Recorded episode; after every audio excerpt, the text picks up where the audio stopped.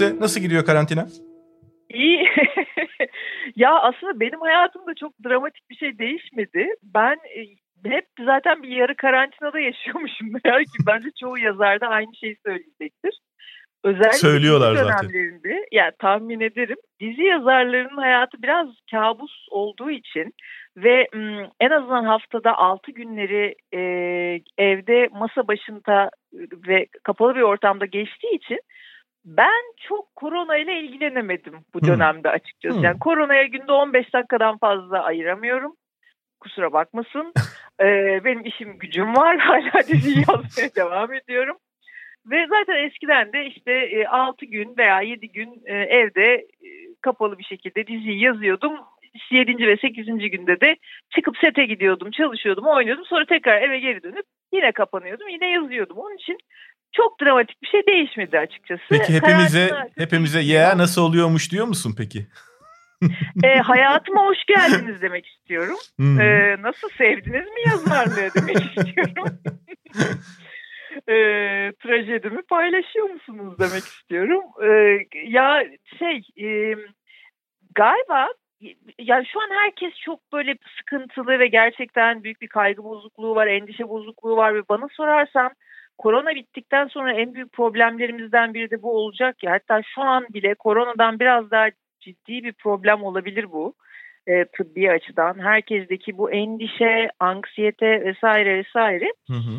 E, bunun daha çok evde kalma mecburiyetinden kaynaklandığını düşünüyorum ben. Kalmaktan değil Yani- kalma mecburiyetinden. Evet evet Hı hı. yani e, ve hani dışarıda tehlikeli bir şey olacak endişesinden. Yoksa kar tatili yüzünden ya acayip bir kar fırtınası oldu ve 3 haftadır evdeyiz ya çıkamıyoruz falan gibi bir şey olsaydı bu kadar endişeli olmazdı insanlar. Hı hı. E, büyük bir korku var ve bu e, büyük korku biraz da bu haberlere e, ve bu sohbetlere fazla maruz kalmakla ilgili. Biraz galiba az ilgilenmek lazım. Yani gerekli haberleri öğrenip işte maske nasıl takılıyor, nasıl korunuruz, bağışıklık sistemini nasıl koruyalım falan dışında çok fazla uzun uzun e, galiba ilgilenmemek lazım. Hı hı. Ee, biraz da onu buldum ben. Karantina günleri biraz da onun için iyi geçiyor. Dediğim gibi günde 15-20 dakikadan fazla koronaya e, vakit ayıramıyorum. Şey mi yapıyorsun? Bakalım e, endeks bugün ne gösteriyor? Maskeyi takıyor muyuz, takmıyor muyuz? Çünkü bir gün takıyoruz, bir evet, gün takmıyoruz. e, biliyorsun. E, Aynen. ne oldu? Son olarak e, nedir? İşte hasta sayımız kaç? Ne yapıyoruz? Ha maskeler bedava. Güzel. Tamam. Kapat ve işine gücüne dön. Hı. gibi bir sistem kurdum kendime ki zaten hakikaten hayatımda en yoğun dönemlerinden birini yaşıyorum. Tuhaf bir biçimde. Dur onu İşte bu soracağım. Diziyi evden çekiyoruz falan. Ha tamam. Diziyi soracağım ama ondan önce şu şeyi sorayım. Yani peki bu kapanma hali evet yani bir, bir, bir şey anksiyeteye yol açıyor, kaygıya yol açıyor. İnsanlık Hı hı. adına bu duruma gelmiş olmamız hakkında sen de bir şeyler düşünüyor musun? Bunun bize faydası zararı gibi mi yani? Faydası, Bu- bu- zararı ve sebebi ya biz ne yaptık da buna sebep olduk ve bundan sonra acaba ne yapmamalıyız diye senin de kafandan geçiyor mu? Yani bir, işte bir- bir- e, bu konuda çok büyük laflar etmek istemiyorum. Çünkü zaten aslında bütün büyük laflar da edildi ve ediliyor galiba. İşte biz doğaya neler yaptık, doğa da bizden intikam alıyor. İşte biz e, doğa hayvanlarını, vahşi hayvanları yemeseydik böyle olmazdı. Hı hı. Veya işte şunu yapmasaydık e, bu bu bizden bir intikamdır. Biz bunu hak ettik ya da biz bunu hiç hak etmedik filan. Yani bunları bilmiyoruz. Hı. Ee, böyle beklenmedik şeyler her zaman olabilir. Yani e, bu, buna hazırlıklı değilmişiz. Hı hı. O belli oldu. İşte efendim niye silah endüstrisine bu kadar yatırım yaptık da sağlığa yapmadık. Yani bunların hepsi çok doğru şeyler. Hı hı. Hmm, ama benim edeceğim bu kadar büyük laflar yok gerçekten. Hı hı, Şu an başka bir sürü şeye çok hazırlıksız olabiliriz hala. Evet. Ee, ve bunu bilmiyor da olabiliriz. Hı hı. Ee, ve mesela yani deprem için ne yapacağımızı falan biliyoruz yine. Onun önlemini biliyoruz ama böyle bir virüs için e, çok da galiba yani bekleyen hiçbir ülke yoktu. Evet. Bir ülke çok hazırlıklı olsaydı da ötekiler olmasaydı yine e, bu daha e, haklı bir şekilde söylenebilirdi ama bütün dünya gafil avlandı. Hı hı. Ee, bu, bundan herhalde işte artık bir şeyler öğrenmek lazım ve mümkün olan en az hasarla atlatmak lazım Bilmiyorum ki. Evet. Bir, bir, bir aslında önümüzdeki bir iki ayı da görmek lazım. Belki çok iyi şeylere de gebe olabilir böyle bir dönem. Ee, biraz öyle iyi taraftan da bakmak lazım diye düşünüyorum. Yani işte dediğim gibi bilime daha çok e, kaynak ayrılabilir. Bundan sonra daha çok hastane yapılabilir. E, daha çok doktor yetişebilir. E, ne bileyim işte doğayla ilgili en sonunda bir musibet, bir nasihat hikayesi olabilir. Belki de ee, gelişmişliğin kriterleri değişecek. Mesela daha çok bilimsel evet. araştırma, tıbbi araştırma, sağlık yatırımı falan belki gelişmişlik Aynen, göstergesi tüketim olacak. biraz azal, azaldı ve Hı-hı. aa bak böyle de yaşayabiliyormuşuz demek ki. Her ay 10 ayakkabı almadan yaşayabiliyormuşuz da gelebilir bir kesim. Ee, yani lüks tüketimin aslında o kadar da böyle gerekli bir şey olmadığını görebiliriz. İnsanlar e, biraz daha kitap vesaire film içerik e, tüketmeye başlayabilir başka şeyler yerine. E, mesela herkes bakıyorum yavaş yavaş evinde yemek yapmasını, saçını kesmesini, bir şeyler dikmesini falan öğreniyor bütün hı hı. dünya. Yani böyle 1950'ler 60'larda bildiğimiz sonra tamamen unuttuğumuz ve evlerde şaşkın ördek gibi kaldığımız bir dönem şu an. Herkes maske dikerek dikiş dikmeyi, evde yemek yaparak yemek yapmayı, Hı çocuğun saçını keserek saç kesmeyi öğreniyor. Bu arada çocuklar ve evdeki evcil hayvanların çok mutlu olduğunu görüyorum ben Instagram'dan falan. En sonunda bizle ilgileniyorlar. Allah'ım ne kadar güzel falan gibi ifadeler var yüzlerinde. Yani bir de ben mesela yani 70'lerde çocuktum. Hı hı. Bunu bilmiyorum. E, ben de çocuktum. Bilgi olarak e, ben de çocuktum. söylemek gerekiyor ama yani bu kadar da sosyalleşilmezdi. Şu an ben insan yani çocukların ve gençlerin ya bir haftadır evden çıkmıyorum ve delireceğim e, cümlesine hakikaten inanamıyorum. Yani Üstelik ellerinde internet var bir de yani. Hepsinin. Ya tabii canım yani biz hani işte bir tane tek kanallı televizyonla evde otururduk genellikle ve işte haftada bir gün çıkılırsa çıkılırdı. Öyle her gün herkesin piyano dersi arkasından jimnastik dersi, aktivite, oyun grupları, bilmem ne hocası falan öyle şeyler yoktu. Çocuklar kendi kendine oyalamayı bilirdi. Ve benim başıma gelen en güzel şey çocukken ve gençken evde sıkılmaktı bence. Çünkü ben o sebeple yazar oldum. Yani o kadar sıkılıyordum ki evin içinde. Çünkü beni özellikle oyalamak için kimse bir çaba göstermiyordu. Şu anki çocuk eğitiminde olduğu gibi. Ya dur hemen bir parantez açayım. Şimdi az önce kapıyı açıp civan kapı, kafasını uzattı. Keşke o anda ya, kulaklığı onun kafasına taksaydım da dediklerini duysaydım. Çünkü iki dakikada bir geliyor. Baba ne yapabiliriz? Ben çok sıkıldım. Baba ne yapabilir? Yazar ya olabilirsin evet, çocuğum. Çünkü... Bak Gülse ablana birazcık kulak ver diyebilirdim yani. Ya çünkü şu an hani konu tırnak içinde aktivite ya. Hani çocuklara bir aktivite yaptıralım. Ya çocuk kendi aktivitesini kendi bulmak durumunda değil. Bilmiyorum çocuğum olmadığı için çok böyle şey ukalalık etmek istemiyorum ama biz çocukken kendi aktivitemizi kendimiz bulurduk. Evet. Benim abim ablam da benden çok büyüktü. Evde ben dört erişkinle e, yaşıyordum. E, ve de benim bulabildiğim tek aktivite kitap okumak falan oldu. Ve onun için yazar oldum. Fena mı yani olmuş bak aynı çok, şekilde yani. Evet yani çok faydalı şeyler olabilir evde sıkılmak.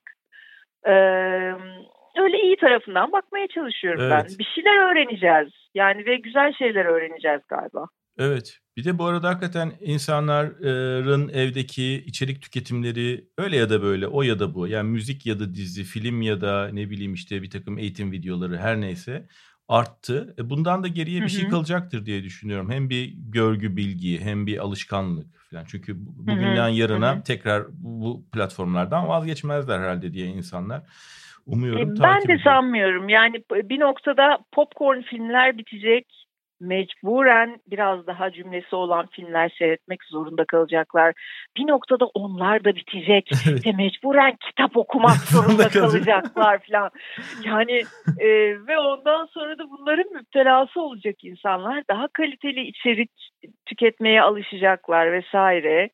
E, böyle ümitlerim var bilmiyorum evet. ama yani e, sağlık konusunda tabii ki bir an önce e, inşallah çözeriz de bunlar da yanındaki gelen işte tesellilerimiz ve e, bu işin faydaları olur. Evet. Peki şimdi gelelim senin e, hala devam ettirdiğin yazarlık, senaristlik faaliyetine. Sen evet, oturdun, bir türlü bitmeyen. Bir türlü bitmedi. Yani şunu e, anladım ki sen bayağı bir bölüm yazmışsın ve bunu gayet de komik ve ilginç bir şekilde çekmişsiniz ve bugün kaydı yapıyoruz salı. Çarşamba akşamı bu gösterilecek. Yetiştirirsek yarın bu bölümü yayınlayalım da insanlar izlemeden önce biraz daha fikir sahibi olsunlar. Ya, e, ne evet, yaptınız? E, biz bir ya şu oldu aslında. Biz e, korona, ilk korona vakası görülür görülmez seti iptal ettik hemen. Hı hı. Yani 12 Mart'ta biz tamam set bitti dedik. E, ve e, bir bölümümüz yarım kaldı. Böyle bir 5-6 sayfası kaldı e, bir iki gün böyle ne yapsak ne yapsak diye düşündük. Sonra ben dedim ki ya bu iki üç sahne zaten bunları görüntülü konuşma olarak yapalım ve bölümümüzü bitirmiş olalım. Onları yaptık görüntülü konuşma olarak. Herkes evinden çekti. Uygun bir fon bulup işte ben bir tane evde bir orkide buldum. Onun önünde çektim. Sanki Gizem Spa'daymış da sırasını bekliyormuş. O arada telefonla konuşuyormuş gibi filan. Sonra baktık bu çalıştı. Gayet güzel oldu. Hiç de sırıtmadı. Ee, böyle 15-16 Mart'ta ben dedim ki ya bir tane böyle e, korona günlerini konu alan böyle bir bölüm yapabiliriz bence.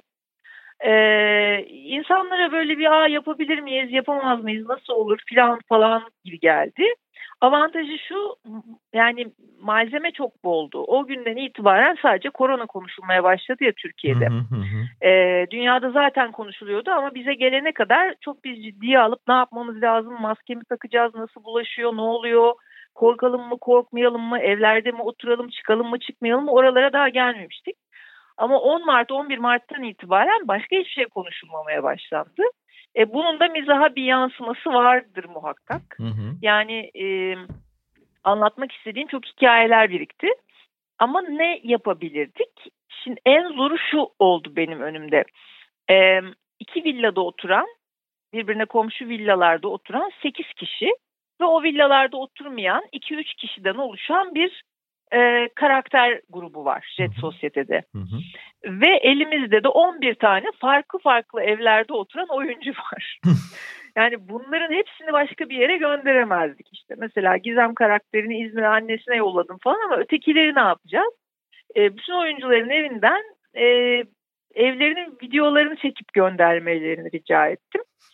ee, ve villalarda oturan karakterleri oynayan oyuncuların birçoğunun bir bahçeye ulaşımları olduğunu e, gördüm. Yani işte kimisi bahçe katında oturuyor, kimisi bir kendisinin ufak bir bahçesi var filan. Yani bir fon olarak yeşillik kullanabilirler. Hı hı. E, işte iki oyuncunun mesela banyosunun birbirinin aynısı olduğu ortaya çıktı tesadüfen. E, anne kızı oynayan Derya Karadaş ve Tuğba Çom'un banyoları birbirinin aynı çıktı filan. Dedim ki ya böyle birleştirebiliriz. Yani hala e, bir villanın sakinleri tamamen o villada oturuyormuş gibi. Diğer villanın sakinlerinden üç kişi o villada bir tanesi İzmir'de annesindeymiş gibi. Diğer karakterlerin zaten kendi evleri var. Yalıda oturan iki tane kızımızı Bodrum'daki evlerine göndermiş gibi yapıp filan mekan işini öyle çözdük. Ee, sonra şuna kaldı işte biz sadece kafa göreceğimiz için yani telefon ekranındaki kafaları göreceğimiz için e, çok kısa sahneler, e, vurucu replikler, çatışmalar, e, karakterlerin kendi komedisi ve iyi replikler üzerinden bir komedi kurmaya kaldı iş. Yani işte aksiyon yok, ayağa kalkmak, oturmak bile yok. Ee, dışarı çıkmak yok, mekan görmek yok, e, boy planlar pek yok falan filan. Biraz yazması zor oldu. Bayağı yani. yazarlık challenge gibi bir şey olmuş yani bu. Evet evet büyük bir sınav oldu. E, fakat çekimi daha da büyük bir sınavmış. Onu da sonra anladık. Ya orası çok komik. Ya gerçekten bir gün ne kadar zorlandı. Yani sabah 5'te ağlamaklı oldum geçen gün artık. Üzerimde gece tuvaleti var. Böyle zırh gibi bir tuvalet baştan aşağı payet. Saçımda peruk, ağzımda diş, yüzümde makyaj, ayağımda topuklu ayakkabılar. Bir elimde senaryo, bir elimde ikinci telefon ikinci telefonu öteki oyuncuların repliklerini okuyorum. Kendi replik yerlerimi sessiz bırakıyorum ki oradan oyun alayım diye. Bir yandan evde bir tane partilerde kullandığımız bir böyle renkli dönen ışık vardı. Onu da ayarlamaya çalışıyorum. Bir yandan hoparlöre daha önceden çalınmış şarkının müziğini aynı anda başlatmaya çalışıyorum. Tek derdim şu, evde perdenin önünde ekolu mikrofonla şarkı söylemek. Bu sahneyi 6 saatte falan çektim ben. Ve benim sesim güzel falan değil. Komşular 10 kere falan o şarkıyı benim sesimden ekolu mikrofonla bangır bangır dinledi gece. Hepsinden özür diliyorum buradan. Ee, zor bir andı. Mesela e, Cengiz Bozkurt dedi ki e, işte onunkileri böyle kendi bahçesinin önünde çektik. Böylece sanki villada bahçede oturuyormuş da evin içine giremiyormuş sıkıntıdan gibi bir hikaye yazdım ona. Çünkü onun evinin içiyle bizim villa dekoru birbirini tutmadı ama bahçe tuttu. Dedi ki sonra ben bir şey daha yapabilirim aslında yürüyerek sahile inebilirim dedi. Aa tamam dedim bir sahne yazdım. Cengiz çok bunalıyor ve yürüyerek sahile iniyor. Ötekiler diyor ki baba işte deli misin niye dışarı çıktın çabuk eve gel filan. Sonra işte polis onu yakalıyor ve Cengiz kaçıyor. Polisin onu yakalamasını biz sadece bir sesle, sirenle verecektik. Cengiz Bozkurt sahile iniyor ve gerçekten polis yakalıyor onu. diyor ki Cengiz Bey ayıp değil mi ne yapıyorsunuz evinize dönsenize. Sahillere inmek falan yasak biliyorsunuz buralarda böyle oturmak falan. Cengiz Bozkurt e, çok rica ediyor. Diyor ki böyle bir sahne var çekmek zorundayım. Ve polis dünyanın en tatlı insanı çıktığı için diyor ki tamam peki o zaman hızlıca çekin telefonunuzla ve bana bir işaret çakın çaktırmadan o arada ben trenimi çalıştırayım ve bu bitirin ve evinize dönün. Cengiz Bozkurt gerçekten çekiyor çekiyor çekiyor telefonuyla bütün repliklerini çaktırmadan polise bir işaret çakıyor e, polis memuru çok çok teşekkür ediyoruz ona buradan. Sireni çalıştırıyor. Cengiz Bozkurt telefonu döndürüyor. Polis arabasını da görüyor ve kaçmaya başlıyor. Böyle en muhteşem aksiyon sahnelerimizden biri o oldu. Böyle şeyler yaşadık. Ee, Ve en güzel tarafı da bunun e, bir ulusal kanalda yayınlanacak olması. Beni bu güldürüyor evet, başından bu yana. Evet. Böyle yani bir kendi telefonlarımızla bir şey çektik ve bunun bu ulusal kanalda prime time'da cayır cayır tanıtımlarla yayınlanacak. Şimdi böyle bu aa çok güzel oldu çok ses getirdi falan böyle bayağı Alman basını falan işte bir The Deutsche Press Agency falan onlar röportaj yaptı bizle e, işte TRT, TRT International falan böyle röportajlar yaptı. Bunun üzerine işte çekilenleri de beğenmiş Star. Dediler ki acaba bir bölüm daha mı çekseniz bir de final mi yapsak böyle. Ben dedim ki oyuncular arkadaşlar belki bir ihtimal bir tane daha bundan yapabiliriz ama bari selfie çubuğu alsanız mı? hani birazcık daha düzgün teknik olarak. Çünkü telefonlar sallanıyor, kötü kötü kadrajlar falan öyle şeyler de var bölümde. Zamanla öğrendik biraz, çektikçe öğrendik. Bir selfie Cengiz çubuğu Bozkurt'ta... prodüksiyona çağ atlatacak yani. Ya kesinlikle Cengiz Bozkurt dedi ki yani bir selfie çubuğu satın alarak para kazanacağımı hiç düşünmemiştim bugüne kadar evimden. telefonumla ve bir selfie çubuğuyla. İşte e, mesela Hasibe Eren de kendi evinin videosunu gönderdi falan filan. E, ya bu işte ha bu köşe biraz villaya benziyor. O yeşillik biraz villaya benziyor falan. Jacuzzi'yi de çekip göndermiş. Dedim ki Hasibeciğim jacuzziyi ne yapacağız derken aklıma geldi. Şenlur'a bir jacuzzi sahnesi yazdım.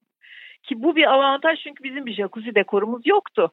Aha. Ee, yepyeni bir dekorumuz oldu. Şenur'u jacuzziye soktuk. Bundan sonra Sive Jacuzzi'den çıkamayacak korkarım bir bölüm daha çekerseniz. Valla çok güzel çıktı yani e, erotik komedi diyebiliriz o sahne böyle bir tür. E, işte böyle bir değişik bir zamanlar yaşıyoruz ve açıkçası e, bırak her şeyi yani ay ne kadar güzel bir bölüm daha yaptık işte ekipte para kazandı. İşte bize ne güzel bir bölüm daha yayınladık. İnsanlara moral olduğunun dışında en çok e, bize iyi geldi. Çünkü e, çektiğimiz süre içinde başka hiçbir şey düşünmedik. Herkes dedi ki ya çok kafam koronadaydı ve hmm. geceleri uyuyamıyordum ve mutsuzdum ama bu çekimlere başladığımızdan beri valla umurumda değil. Sanki normal hayatta çalışıyormuşum gibi. Hmm. E, keyfim yerinde falan. E, yani o açıdan da hepimize iyi geldi aslında. Evet meşgale tedavisi gibi bir şey yani olmuş bu. Meşgul ederek. Evet, evet, e, çok aynen. iyi olmuş. İnşallah bir bölüm daha yaparsınız gerçekten. Çünkü bu baya ya, baya televizyon tarihine geçecek bir şey. Galiba öyle oldu. Ee, bakalım işte çarşamba akşamı e, 8 Nisan'da herhalde bunun bu podcast'in de yayınlandığı akşam hı hı. seyredeceğiz hep birlikte. Ee, seyirci de severse belki bir tane daha yapabiliriz. Süper. Vallahi Nisan'ın çok, sonuna çok doğru bir tane daha yapabiliriz. Çok ilginç. Sen çünkü seninle mesajlaştığımızda ben hala bölüm yazıyorum dediğin zaman dedim ki Tabii. yani herhalde şey ee, Gülsen o kadar koptu ki bir dünyadan koronadan falan farkında değil yani. Bu nasıl bir ümit ki bir an önce site dönüp çekeceğiz bunu inancıyla. Çok güzel. Peki yazmaktan fırsat bulduğun zaman bir şeyler okuyor musun ve ne izliyorsun? İzlediğin bir şeyler var mı arada? E, ya şöyle e, biraz e, yazmak e, gözü, eli, omuzu, boynu yoran bir şey. Hı hı. E, biraz da böyle hızlı yazmak gerekiyor. Sonra oyuncuların e, gönderdiği sahneleri seyredip onlara göre başka bir şeyler bulmak falan. Yani özellikle göz, omuz, boyun yorulduğu için hı hı. aslında oturup bir de film seyretmeye şu son e, 15-20 günde pek girmedim. Yani seyrettim hı hı. birkaç bir şey. Ama açıkçası podcast dinledim. Aa. Storytel'den evet Storytel'den kitap dinlemeyi ben çok seviyorum. Onu Hı-hı. iyice çoğalttım ya, son süper. zamanlarda. Ee, o o benim şey e, en sevdiğim şeylerden biri. Ee, dinleyerek okumak. E, çünkü öteki türlü gözüm hakikaten çok yoruluyor. Bütün gün zaten bir 12-13 saat bilgisayara baktığım için ve telefona baktığım için e, bu aralar hayat kurtarıcı. Peki var mı ee, önereceğin bir kitap aklında kalan son zamanlarda gördüğün, okuduğun şeyde Storytel'den, dinlediğin daha doğrusu? E, ya ben e, çok yıllar önce çocukken e, Panayit İstirati babam vermişti. Onları okudum. Dur sesin bir gitti geldi. Panayit İstirati mi dedin? Panayit İstirati evet. E, böyle çocukken babam o kitapları vermişti bana okumuştum ama şimdi baktım Storytel'e gelmiş. Aha. Birkaç tanesini okumuştum. Şimdi Panayit İstirati'ye başladım ve e, bitirmek üzereyim kitapları ha. ve hakikaten ne kadar muhteşem olduğunu adamın bir daha keşfettim. Müthiş ve hiç asla güncelliğini yitirmiyor. Onu mesela herkese şiddetle tavsiye ederim. Şahane. Yeni bir şey değil ama çoğu insanın muhtemelen e, kaçırdığı bir yazar, e, unuttuğu bir yazar olduğunu düşünüyorum. Ee, üstelik yani Türkiye'nin mesela eski yıllarıyla Osmanlı'nın son dönemiyle ilgili de bir ipucu, bir sürü gözlem anı var içinde bazı kitapların. E, o açıdan da ilginç gelebilir. Harika. Bunun için de ayrıca teşekkür ederim. Gülse çok sağ ol. Ee, gerçekten çok ederim. yıpratıcı bir süreçten geçmişsin ama eminim çok eğlenceli bir şey çıkarmışsınızdır ortaya. İnşallah inşallah beğenilir. Merakla izleyeceğim hakikaten bakacağım neye benzediğini çünkü buna çok tanık olmak istiyorum. Çok teşekkür ederim. Sana Biraz tedirgin ama inşallah herkes sever yani şey kusurlarımızı En azından insanlar anlayacaktır yani hangi koşullar altında yazılıp çekildiğini evet, bildiği inşallah. için herkes e, ona göre izleyecektir. Çok sağ ol tekrar sana sağlıklı günler ederim. diliyorum. Hepimize, hepimize. Görüşmek, Görüşmek üzere. üzere. Sevgiler. Görüşmek üzere.